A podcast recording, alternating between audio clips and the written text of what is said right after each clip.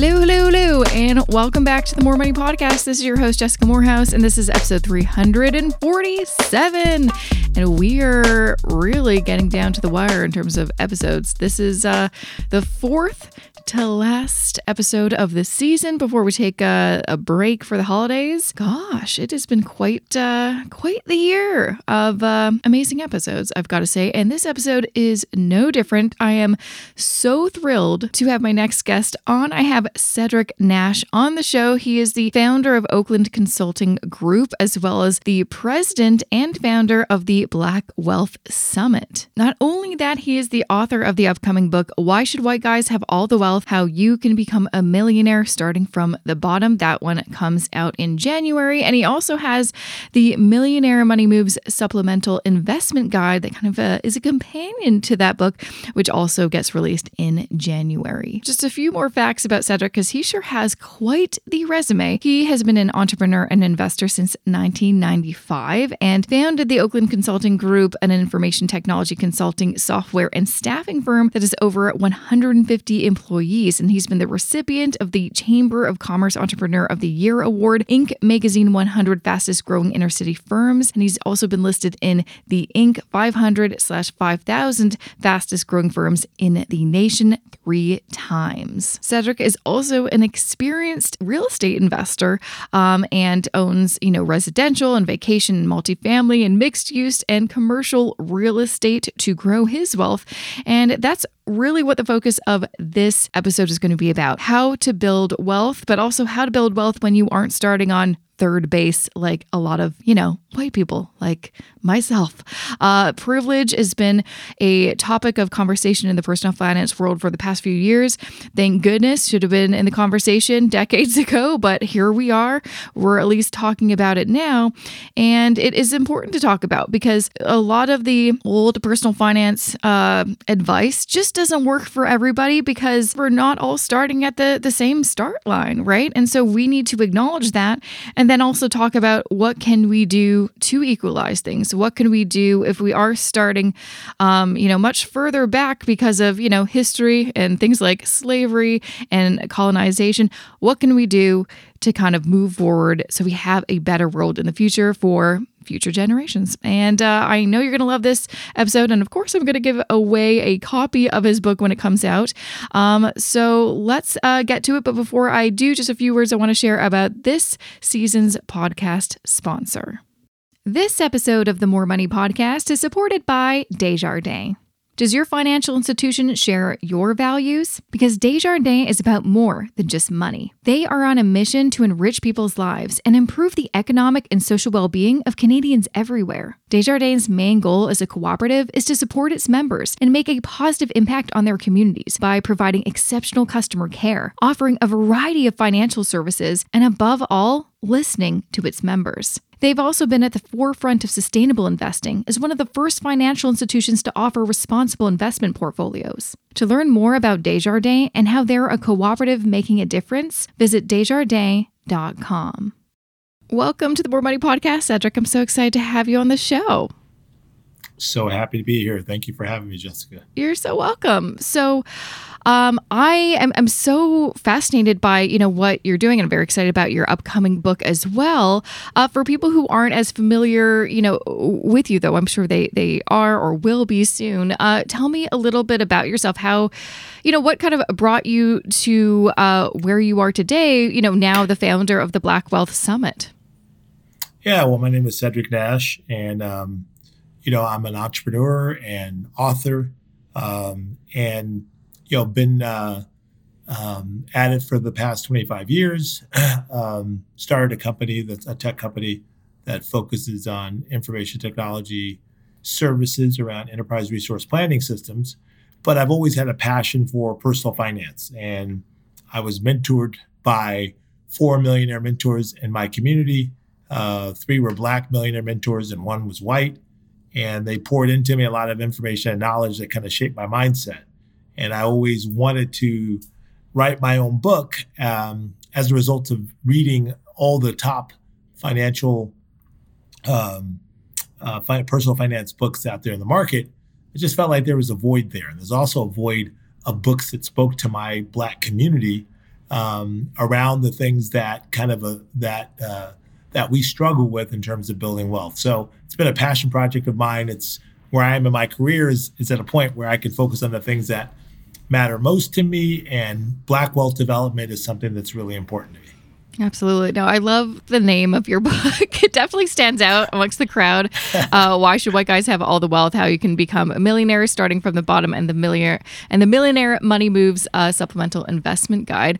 I'm curious, since you mentioned that you have read a lot of books and and similar, I've read a lot of books. When you you know were kind of going through all these books and thinking about a book that you wanted to write, what were some of the gaps that you saw that you thought I need to fill this in with my own book? Well, there were two primary gaps, um, and, and I write about it in my book under chapter "Why am I write Why am I writing this book?" One of the major gaps was that uh, that I find in most personal finance books is that they either almost take an assumption that people don't have issues uh, uh, with uh, compiling a certain amount of capital to do things. So they assume that you could just go ahead and buy a four unit apartment building. Or you could just jump and start your business. So they may brush on, they, they rarely go deep into how do you get the capital. Um, as we wrote in the book, um, you know, a lot of the books tell you what to do with money, but they don't teach you how to get money in the first place to do anything with. So I always thought there was a gap between the rubber and the road. And uh, because I personally has have filled that gap, um, I wanted to offer solutions for how you can get some money in your hands so that you can start doing all these neat and nifty things that people talk about to build wealth. Um, the other thing that I thought that they um, were missing is that they they really didn't provide a cultural spin on it. And what I mean by that is that for uh, for as long as I I know, I'm 58 years old. You know, African Americans, we've been waiting for either the government or for Jesus to fix our financial state and life because either the government or our politicians make promises to us on both sides of the aisle that they're going to implement policies that's going to make the game fair. And the reality is they're never going to come to save us, and it's our responsibility to fix it because, you know, they could never get anything approved, even though, um, you know, some of us may believe they should or they should not. The other thing is that, you know, also because of our deep Christian values and Christian uh, bring uh, upbringing, you know, we're kind of, you know, taught to kind of pray and ask God for, uh, for his, him to deliver us for things. And sometimes we often are told that, you know, God is going to give us a financial blessing that's going to fix all of our, our financial woes. And the reality is it's just not going to happen. So I want to give people a roadmap and a uh, way to basically fix it themselves. Uh, not to, we are taking the government off the hook. And it's not that we shouldn't rely on Jesus to be there for us. It's just that, you know, I'm trying to give people some practical uh, ways of actually making that happen. And I think that with that additional capital, we could put even more pressure on Washington to do more for the African American community. You know, my personal feeling is that they make a lot of promises, but by the time it trickles down, it gets so watered down that the impact is not much of anything. So, you know, we can't rely on that. I'm curious since you mentioned that, you know, one of the biggest issues is getting that capital, which, you know, when I was starting to learn about personal finance in my 20s, I'm, that was exactly, you know, my point of view too. I'm like, how do I get money though? I don't have money to yes. invest and buy a house. Um, and there was hardly any answers for that. Um, you are a very successful person. You were able to create your own business. Um, how were you able to to make such a big leap from where you started to to the kind of you know huge success you were able to um, achieve. And is it, I think that the one thing that I think lots of people get frustrated with is I see that, that's an amazing story. Can I replicate that or is it impossible for me? Exactly. And that's, like I said, my book is for the 98 percenters, not the one or 2% mm. income earners who have, you know, uh, excessive capital or the ones that are highly connected. So mine are for the 98% that are going to have to do it on their own. And so uh, I just, you know, I use kind of the old school methods that my mentors use by just saving and investing, by living below their means, by extreme frugality, right? And so the challenges in today's society is that because of social media, because the impact of having marketers on your phone 24 7, it's hard for people to hold on to their money. At the same time, there's lots of uh, social media influencers that are creating this vision of this incredible lifestyle by you know by uh, you know going to champagne brunches and and and, tr- and trips to Tulum that people are constantly spending money thinking that they're having this luxury life. And they're like I don't want to put it on hold. I want to enjoy my life today. So you know so I have a I have a tough sell. And my sell is that you know if you save and invest and you build up your capital as I say in my community you can either ball hard for a season or you can ball hard for a lifetime and so I'm throwing up off I'm offering solutions where people can ball hard for a lifetime, which means they have to save and invest. When you look at African Americans in terms of getting capital for their business, um, well, let's let's back it up. There's only three ways to get capital for your business or anything. You could either save it and invest it and grow it. Uh, number two is you can borrow it, right? But in order to borrow it, you got to have assets or cash flow in order for the banks to loan you the money. Or the third offer option is that you can uh, seek investors. You can raise it right? However, in order to raise it, you typically have to have a decent sized business already generating income. So it's kind of like that kind of uh, uh, tricky kind of a situation where it goes back to the fact that you have to save and invest. And even if you raise capital, in which less than 1% of African American business owners get capital from venture capitalists, which is really, really difficult you know things are trying to change a little bit with a lot of VCs that are focusing on minority-owned businesses, Black and Latin-owned businesses due to the racial wealth gap.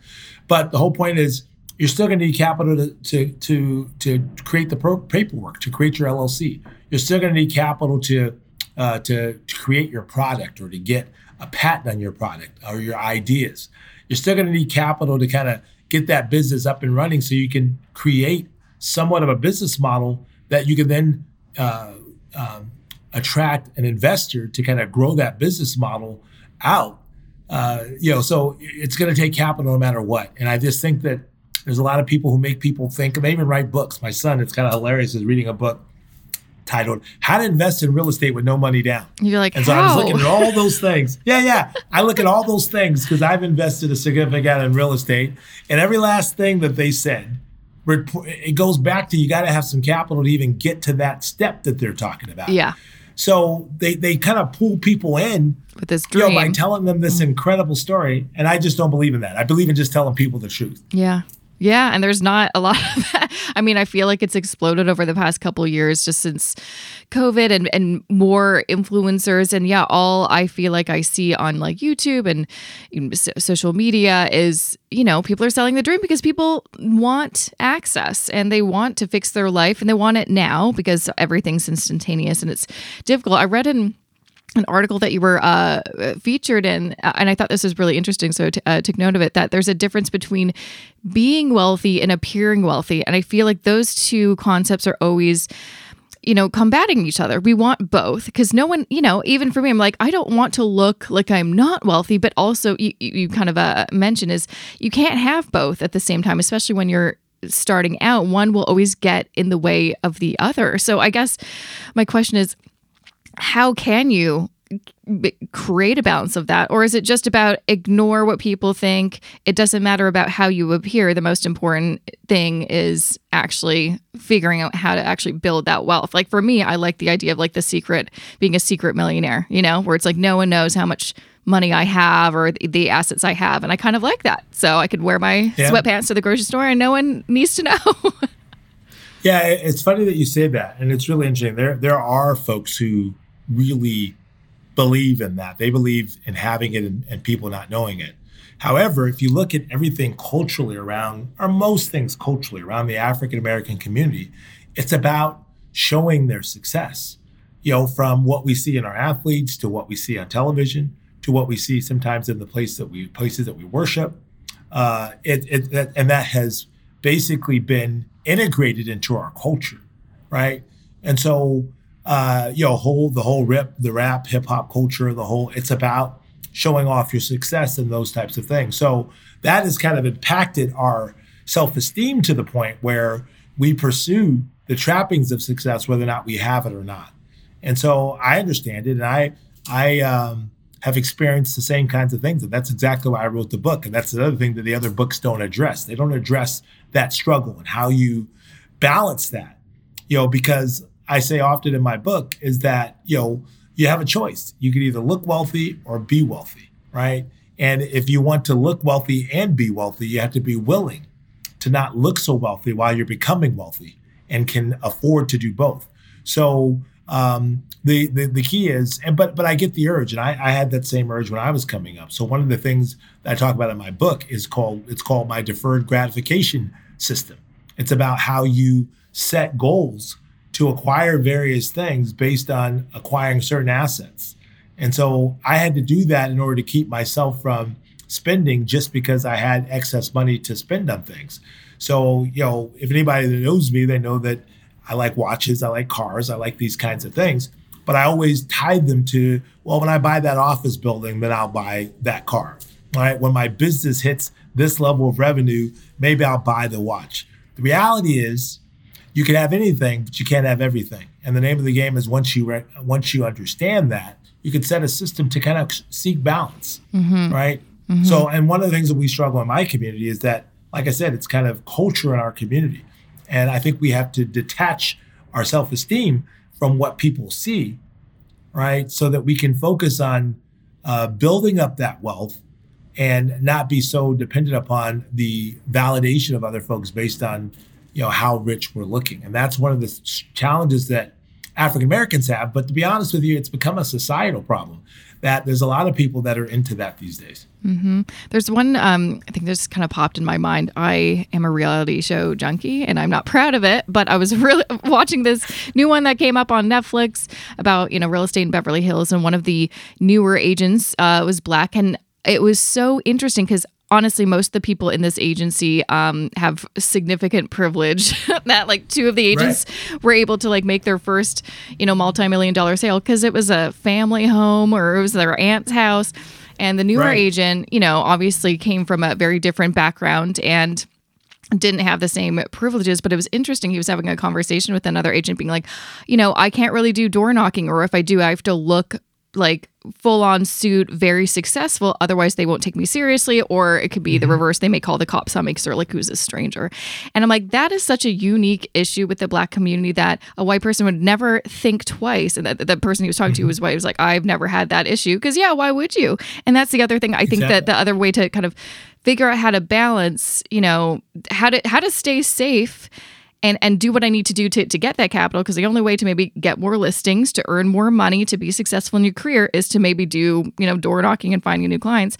But it's not as easy as just doing it and get off the couch. It's like well there's a few other things that I need to actually do and address that you don't have to deal with. Right. You know you know you bring up a really good point. I think there is a there is it's a spectrum. You know you could you know you could overdo it by looking too high end um, and that may not necessarily lead to new customers. That just makes people look. That may make people look at you and say, "Wow, they're very sharp," or they they seem to like nice designer stuff. Or you could be right in the middle and say, "Okay, what's appropriate for my industry?" Right, so that I get enough credibility to be successful at what I do. Or you could underdo it. So the name of the game is to kind of find to really find that balance. And I think sometimes in my community we overdo it we have this thing that everybody, pretty much everyone black knows that we call it fake it till you make it. Yeah. So we have this thing where, you know, we want to project the, we want to project where we are trying to go. And so I think sometimes that can go really far or go against us. I mean, when I think about some of the realtors I've dealt with on commercial real, real estate, uh, some of them, you know, they just they just dressed appropriate, but they were known. Their reputation preceded them. They were known for being really good at what they did and bringing significant value to the deal. And so I think that whenever you focus on that, whenever you focus on being really good and appropriately dressed and appropriately marketed, um, you know, your work will speak for yourself. But I know it's a challenge because we want to push push ourselves out there in that way. Mm-hmm, absolutely. There's another thing that um, I saw that you mentioned online, which I thought was so fascinating, which is you know, we talk a lot, you know, in the personal finance space about, oh, we need to um, improve everyone's financial literacy. But you said, you know, there's a d- big difference between financial literacy and wealth literacy. And that really spoke to me because a lot of people actually do have pretty fair financial literacy. They know what a budget is. They know, you know, how to kind of manage their cash flow. Just because you have to, you have to figure it out at some point if you want to pay your bills and figuring out your income and all that kind of stuff. But when it comes to the wealth portion, I think a lot of people, and I'm kind of more speaking to like, you know, as a woman, that was never part of my kind of curriculum. I was never really, I had to learn that stuff on my own. I always learned about how to balance a budget. When it came to investing, I'm like, what do I do? And then the answers I usually get is hire an advisor to help you. And you're like, well, that's not what I'm right. asking, though. right? Exactly, so, yeah. do you want to kind of d- uh, discuss like what, why it's important to differentiate both and focus more on that wealth aspect? Right. Well, because there's been so much emphasis in the Black community about financial literacy and about knowing about compounding and knowing about how to balance your checkbooks and how to increase your your your credit score. And so I kept hearing it over and over again. And I was like, well, what people really need is wealth literacy. They know how to, they need to know how to build wealth. How do you accumulate assets? And what I mean by that, how do you buy apartment buildings? How do you manage them? How do you manage tenants? How do you keep your costs down? Right? That's those are the kind of things because wealth literacy makes you wealthy and financial literacy makes you just knowledgeable.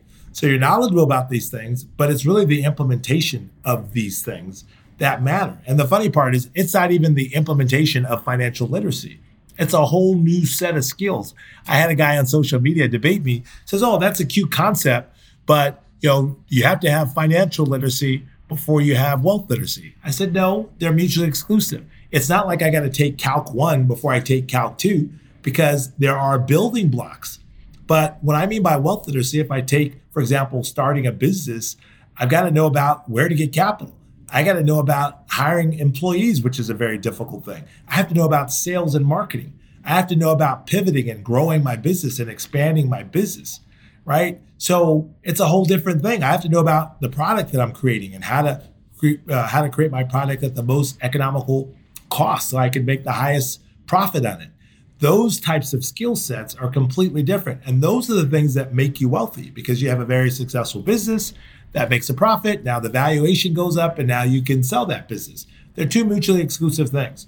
And the other reason why I said that is that uh, you know the racial wealth gap is something that we constantly measure, and it's kind of interesting because I've been baffled about why do we even measure the racial wealth gap? Why are we why are we measuring the gap between you know uh, colonizers that had the, the the the benefit of slavery to kind of get a 400 uh, plus year start yeah. Right? Yeah. So, how do you think that I am to ever close that the gap? gap mm-hmm. Right?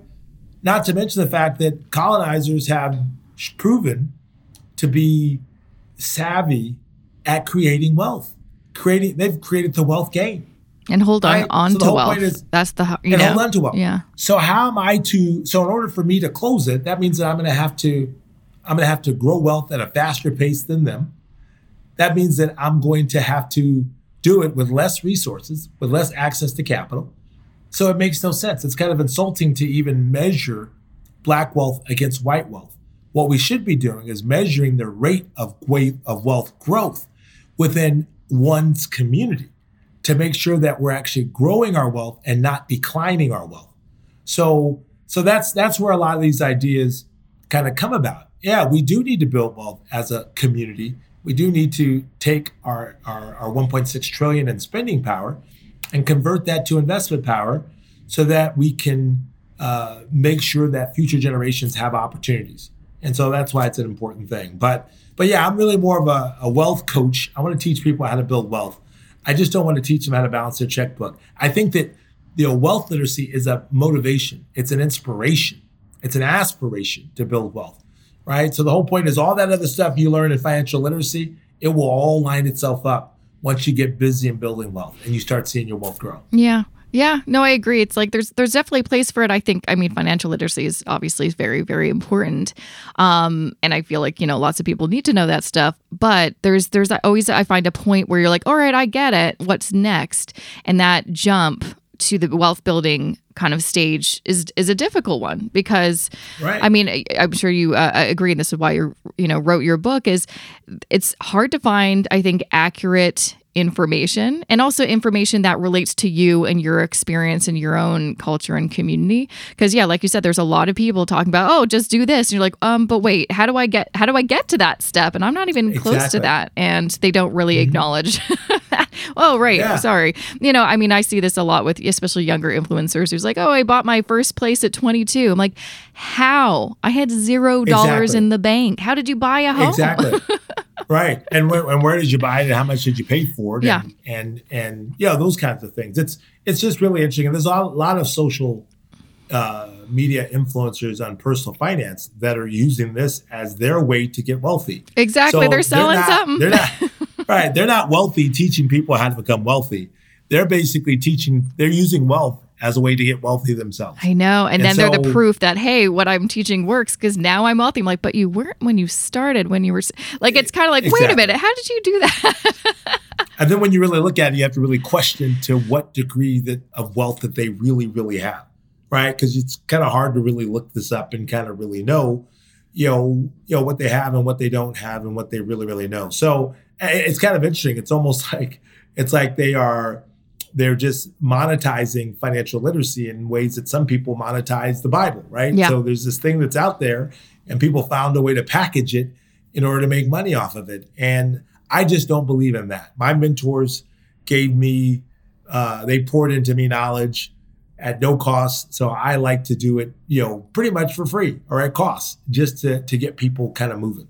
So I'm now talking more specifically about how to build wealth. I know, uh, obviously, there's kind of the, the traditional way, which is like invest in the stock market, and everyone should do that. But you do talk a lot about real estate, and mm-hmm. I mean, if you look at you know history over the past hundreds or thousands of years, that was predominantly the way that people built wealth is by owning land, mm-hmm. owning properties, um, and then passing it down, renting it out, and stuff like that. Why is real estate uh, for you especially so important to be an equation in your kind of wealth building journey for people?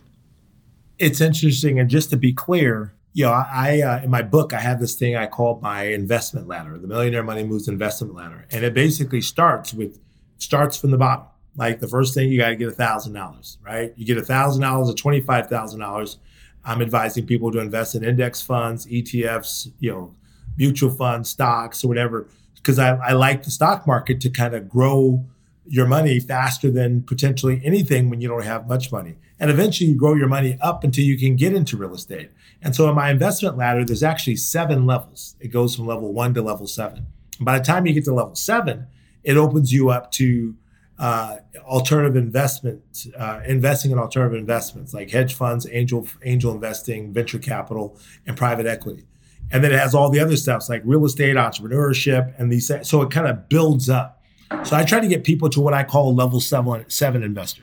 Because unlike people like Grant Cardone or Robert Kiyosaki, who are all real estate, you know, they're like, oh, forget this thing called the stock market. Well, I'm I'm a truth guy. The reality is the stock market has grown historically faster than any investment vehicle out there. Next to entrepreneurship, right? Entrepreneurship, you can do it as well. So my philosophy is you want all you want your machine operating off of all cylinders. So I believe in stocks, real estate, private equity, and entrepreneurship if that's something that you're interested in. And so the, the first step in my mind is that you got to get some money in your hands. The only way you're going to get money in your hands is you got to save it. And I believe that while you save it, you always got to keep that money in, invested so that it's not losing value due to depreciation. So you put in anything possible that can get your money growing so that you can then go to the next level and have real estate. I love real estate because you can always you can always uh, beat inflation by getting your increases at three to five percent annually on your rents. And I also think it's the gift that keeps giving because it gives you income and appreciation. But stocks do too, as well as uh, entrepreneurship.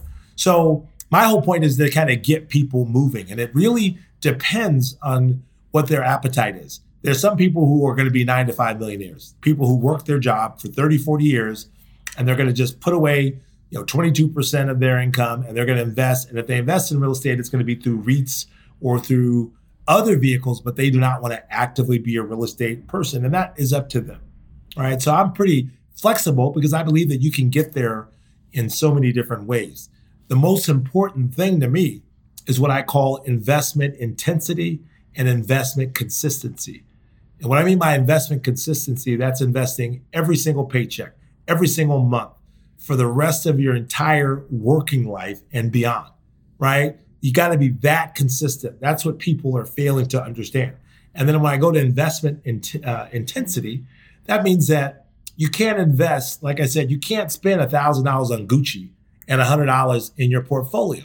You got to put $1,000 in your portfolio and $100 on Gucci. So the name of the game is a good portion of your income has to be invested, right? If you're going to really, really have an impact. Absolutely. Now, I, am sure you've also been seeing this. I've been seeing this kind of storyline online uh, for a while, especially when it comes to real estate investing, is that um, if you invest in real estate, um, the idea of passive income, passive, the passive nature, you can just own all these properties and live in Costa Rica or something like that. But I know from talking to a lot of people who actually are, you know, long term real estate investors, there's no real free lunch. There's no such thing as passive income. There's always some activity on your part. So I'm curious for people that, you know, like, oh, I'm, you know, looking at this, especially with the you know, depending on where you're living, the real estate market's taking a big hit. This may be an opportunity to finally get in there. What should people, you know, have in the back of their minds or be fully aware of before diving in that it's, you know, not as easy as I think maybe it's projected?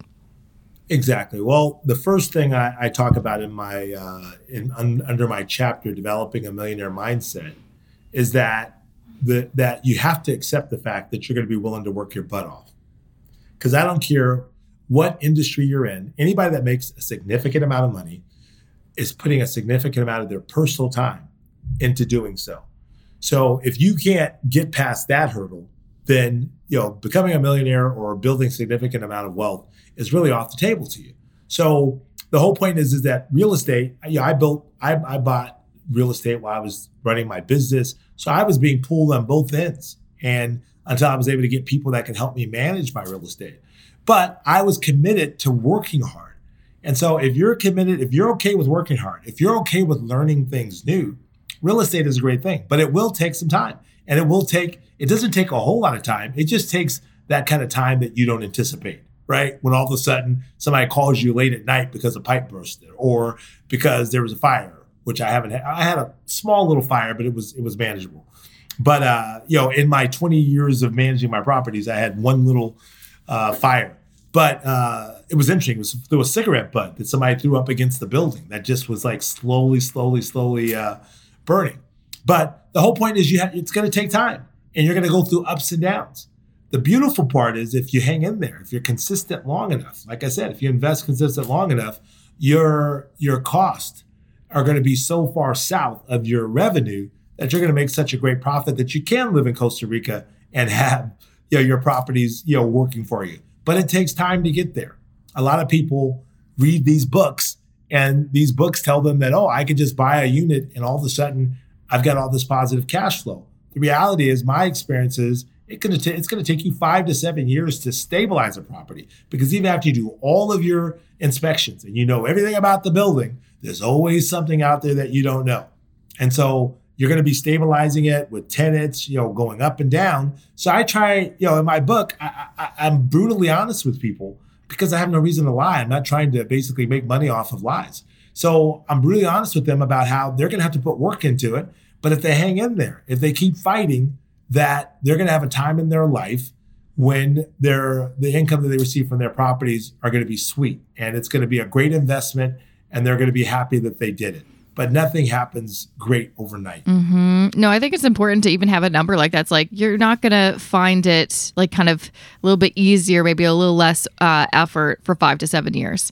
Because yes. some people may hear that they're like, "Oh, that's not bad." It's like that's actually a long time. You know, like you know, it exactly. feels like when you're actually thinking back to what happened seven years ago, you're like, "Oh wow, a lot has changed." So, yeah, yeah. I just see a lot of people talk about, "Oh, you know, I was able to do it very quickly in just a few years." It's like you know, for anything to be good at it and to actually be able to claim success, you actually do need to give it a good several years to be able to, because like you said, so many things can happen beyond your control that you didn't anticipate. Uh, with that, I'm curious, what are some specific things that you know if you like risks really i think that's the thing that uh, they you know these people that are talking about their real estate investing course you should buy or whatever they never mm-hmm. talk about the real risks and obviously yeah. there's like calamities yeah. like fire burst pipes and stuff like that but i mean you know what we're seeing a lot now especially in, in canada is the real estate market is going down but interest rates are going way up and so a lot of people yeah. that bought at the the peak the real estate bubble um, in, in 2021 are having a hard time with their mm-hmm. mortgages. And I would assume if they yeah. also bought a bunch of properties because they're like, oh, everything's going to go up forever, they're having a hard yeah. time now. Yeah. The, you know, the reality is all these, you know, I, I believe that, um, yeah, the way in my book, I talk about these four pillars of assets that are out there. Everything lines up to these four pillars. It's either securities, it's either um, real estate, it's either entrepreneurship. And what I'm saying is like if you're an entertainer, and you get paid as a 1099 or you're a freelancer, you're an entrepreneur. So it's either entrepreneurship or either alternative investments. Those are the four four areas. And the reality is, different times of the of the business cycle, some could be doing better than others. Like right now, real estate's doing well because as a as a real estate as a landlord is doing well because you can kind of jack up your rents and people just have to take it. And now that interest rates are high, they're not running to go buy a house because interest rates are so high. And we're still in that questionable part about where where values are going to be and where pricing is going to be. So it's always a moving target. That's why you have to kind of be in all of it. Um, but you know, so um, but you know, like I said, within real estate, we talked about things that potentially can go wrong. I've had you know issues with roofs. I've had issues uh, with uh, floods in my basement and I didn't know about it. And my insurance company didn't pay it because by the time I reported it, it was too late. You're going to have these things. You're going to always have to have cash around you. That's why I tell people you got to get used to mastering that first principle, which is saving and keeping cash on you because things are going to happen. You got to have cash and you got to have credit because sometimes you got to use your credit card to, to bail you out some of these situations, not to bail you out of the need to go to Essence Festival and buy some new Gucci right? So you got to have that credit card available. So, you know, I just want to that that's why I was so happy and excited about writing my book. I hope people read it because it's going to be a very refreshing approach because it's honest. It's brutally honest. And it talks about my own learning lessons and the things that I had to learn uh, that that worked out for me. And I'm I wrote and I'm sharing this because I couldn't find it in other books. I couldn't find books that were going to be honest with me and tell me how this thing really feels. Absolutely. I want to talk actually a little bit uh, about because I, I, haven't, I can't believe I haven't uh, even uh, talked about this yet. That you did found the Black Wealth Summit, which is an annual event. I'm so I, I think this is such an amazing um, you know concept and and event. Do you want to talk a little bit about what inspired you to start this and, and what is the event kind of about? Yeah. So what inspired me to do this is that I was uh, at one of my condos in Miami, came down from the rooftop and um, a large bank was setting up and registering people. And I was just joking around with the um, one of the ladies who was registering someone. I was probably a little tipsy. I said, "Hey, what do you guys have going on here?" She says, "Oh, we have a we have an international uh, uh, investment summit." I said, "Oh, wow." I said, "Yo, how come I wasn't invited? Yo, I have a little net worth." And she says, "Oh, well, it's primarily for our customers." I was just joking around. So then I walk towards my condo down the hall, and I'm looking it up, and it turns out to be an international summit for their wealthiest clients. So they had Prince Harry and and uh, Meghan coming to speak, paid them two hundred fifty thousand to speak. They had billionaires there, and so I'm saying these billionaires are coming to get an edge on how to make more money. And I thought, why isn't there a conference out there like this for African Americans, teaching them about emerging markets and investment opportunities? And so then I reached out to some of my old clients and, and friends who were African American executives and said that, hey, you know, I want to do this conference. And they all loved it and, uh, agreed and volunteered to help me out. And so that's how I got it. So our whole concept was to get the banks to sponsor the event uh, because historically banks have gotten in trouble for charging African Americans and Latinos higher in bank fees and higher in interest rates. Uh, you know, when their their um, when their when their credit situation was comparable to others. So I, you know, so and then we had the whole George Floyd thing happen at the same time, which you know that was just ironic that that that, that tragedy happened at this time. So we were able to get support from Morgan Stanley, Charles Schwab, uh, uh, Raymond James, UBS, uh, Uh, so, uh, you know, we had, you know, Kaiser Permanente. We ended up having 16 or 17 financial services and health organizations, you know, help us get involved with this. And we're hoping to make this an annual thing where we educate African Americans on how to build wealth. So we had sessions on uh, public storage, sessions on multifamily properties, sessions on the cannabis industry, where investing in the cannabis industry. We had Morgan Stanley teach a class on options trading. I mean, who better to learn from options trading than one of the largest financial services firms in the world? So we brought super highly credible folks, black wealth advisors from Bank of America, Charles Schwab, came and delivered the message to African Americans. And we did it at a very, very low cost. We even had some celebrity guests come in the name of Daymond John from the Shark Tank, Iyanla Vanzant, she's a renowned speaker and and uh, and minister, as well as we had uh, Angela Yee, David Gardner from the Motley Fool.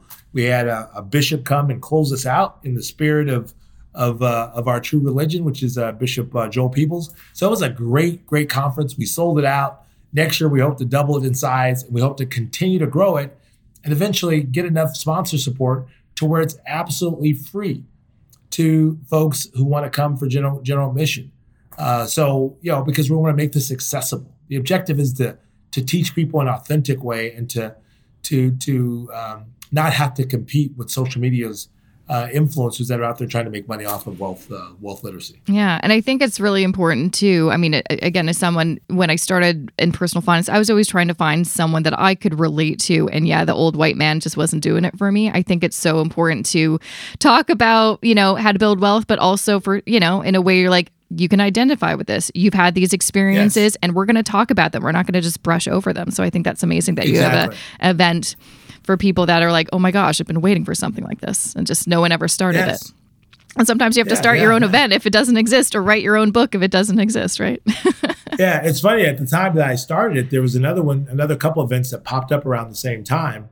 But um, you know, and so everybody, you know, there's enough room for for all of us it's just that our event is just, you know, the thing that we're doing with our event, we're making sure that the quality financial services advisors that are certified are providing the majority of the education or practitioners that we know for a fact are very qualified. Like I had my estate planner, Frank Campbell, do estate planning, and I had you know various people that I knew were very credible to come. Uh, and, and we're not selling, we're not promoting, we're not trying to sign up accounts. We're just educating yeah. and inspiring. Yeah, yeah, absolutely. That's amazing. Um, well, before uh, I let you go, is there anything else that you'd like to kind of leave people with? Obviously, they should uh, grab a copy of your book to see all the great tidbits. But is there anything that you'd like to leave uh, listeners with as uh, some little no, motivation? Just, thank you for the opportunity. I do want uh, your listeners to understand that building wealth is po- is possible. Uh, you just got to be consistent, and over time, it will happen. And you know, just take it nice and slow uh, the reality is you can get there. Um, and regardless of where the market's going, there's always opportunities to invest. All it's going to take is extreme frugality and a very, very detailed plan and uh, and to stay motivated and consistent. Hopefully, my book will motivate you and teach you how to do it. But my book is a step by step guide mm-hmm. and how to basically take yourself from the bottom to the top. Amazing. Well, thank you so much, Cedric, for taking the time and, and coming on the show. It was a pleasure having you. Thank you. Thank you for having me. I appreciate it. And that was episode 347 of the Mo' Money podcast with Cedric Nash. Make sure to check him out at cedricnash.com. Also, you can find him on Instagram at Millionaire Money Moves. He's also on Facebook under Millionaire Money Moves as well. I will be linking to his uh, book, his websites, his socials on the uh, on my website on the uh, podcast show notes. So just go to jessicamoorhouse.com slash 347 to find all of that good information. And of course, I'm going to give give away a copy of his book, and I will share some information on how to win his book or another book in just a few moments. Here's just a few words I want to share about this season's podcast sponsor. This episode of the Mo' Money Podcast is supported by Desjardins. Do you feel valued at your financial institution? Because Desjardins is on a mission to enrich the lives of Canadians, help build stronger communities, and educate its members so they can confidently reach their financial goals. Not only do they offer one of a kind customer care and offer a variety of financial services to fit your needs, as a cooperative, they put their members first. So if you're looking for an institution that's making an impact, look no further than Desjardins. To learn more about Desjardins and how they're making a difference, visit desjardins.com. Okay, first things first. Um, and in case you don't know, I've been doing a big book giveaway all season long, and I do this every single season. It's one of my favorite things to do.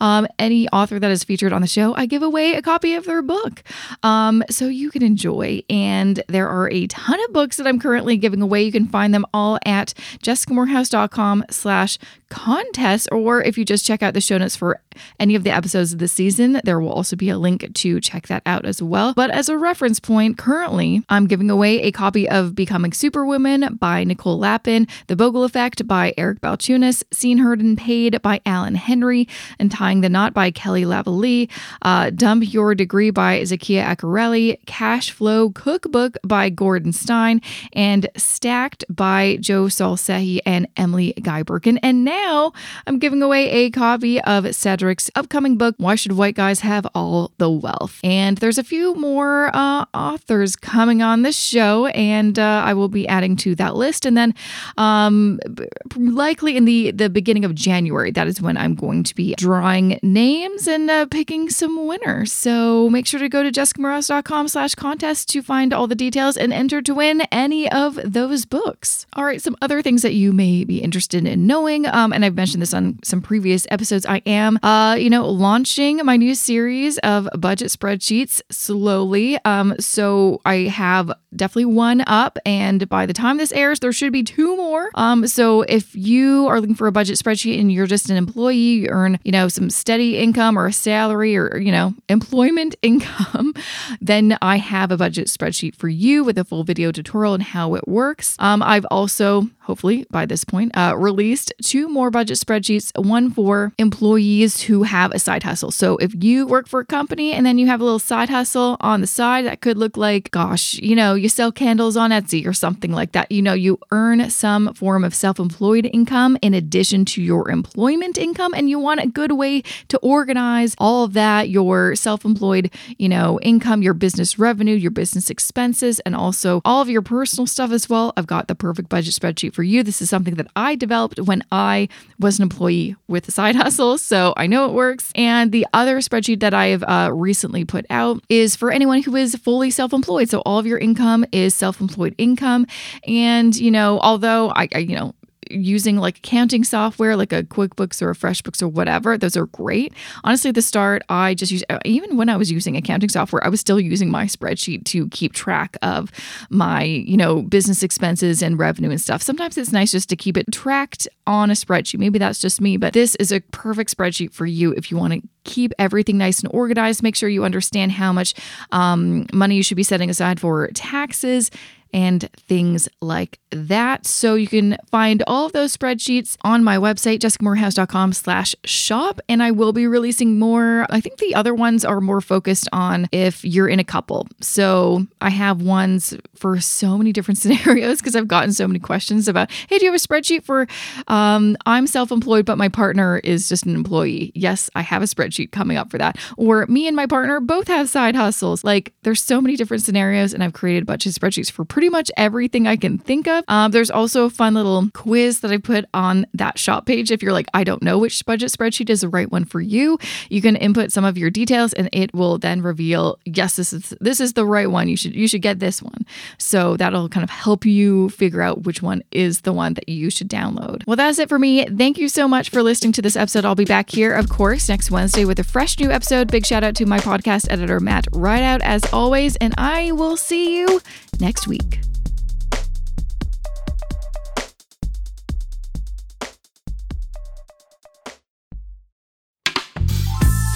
This podcast is distributed by the Women in Media Podcast Network. Find out more at womeninmedia.network.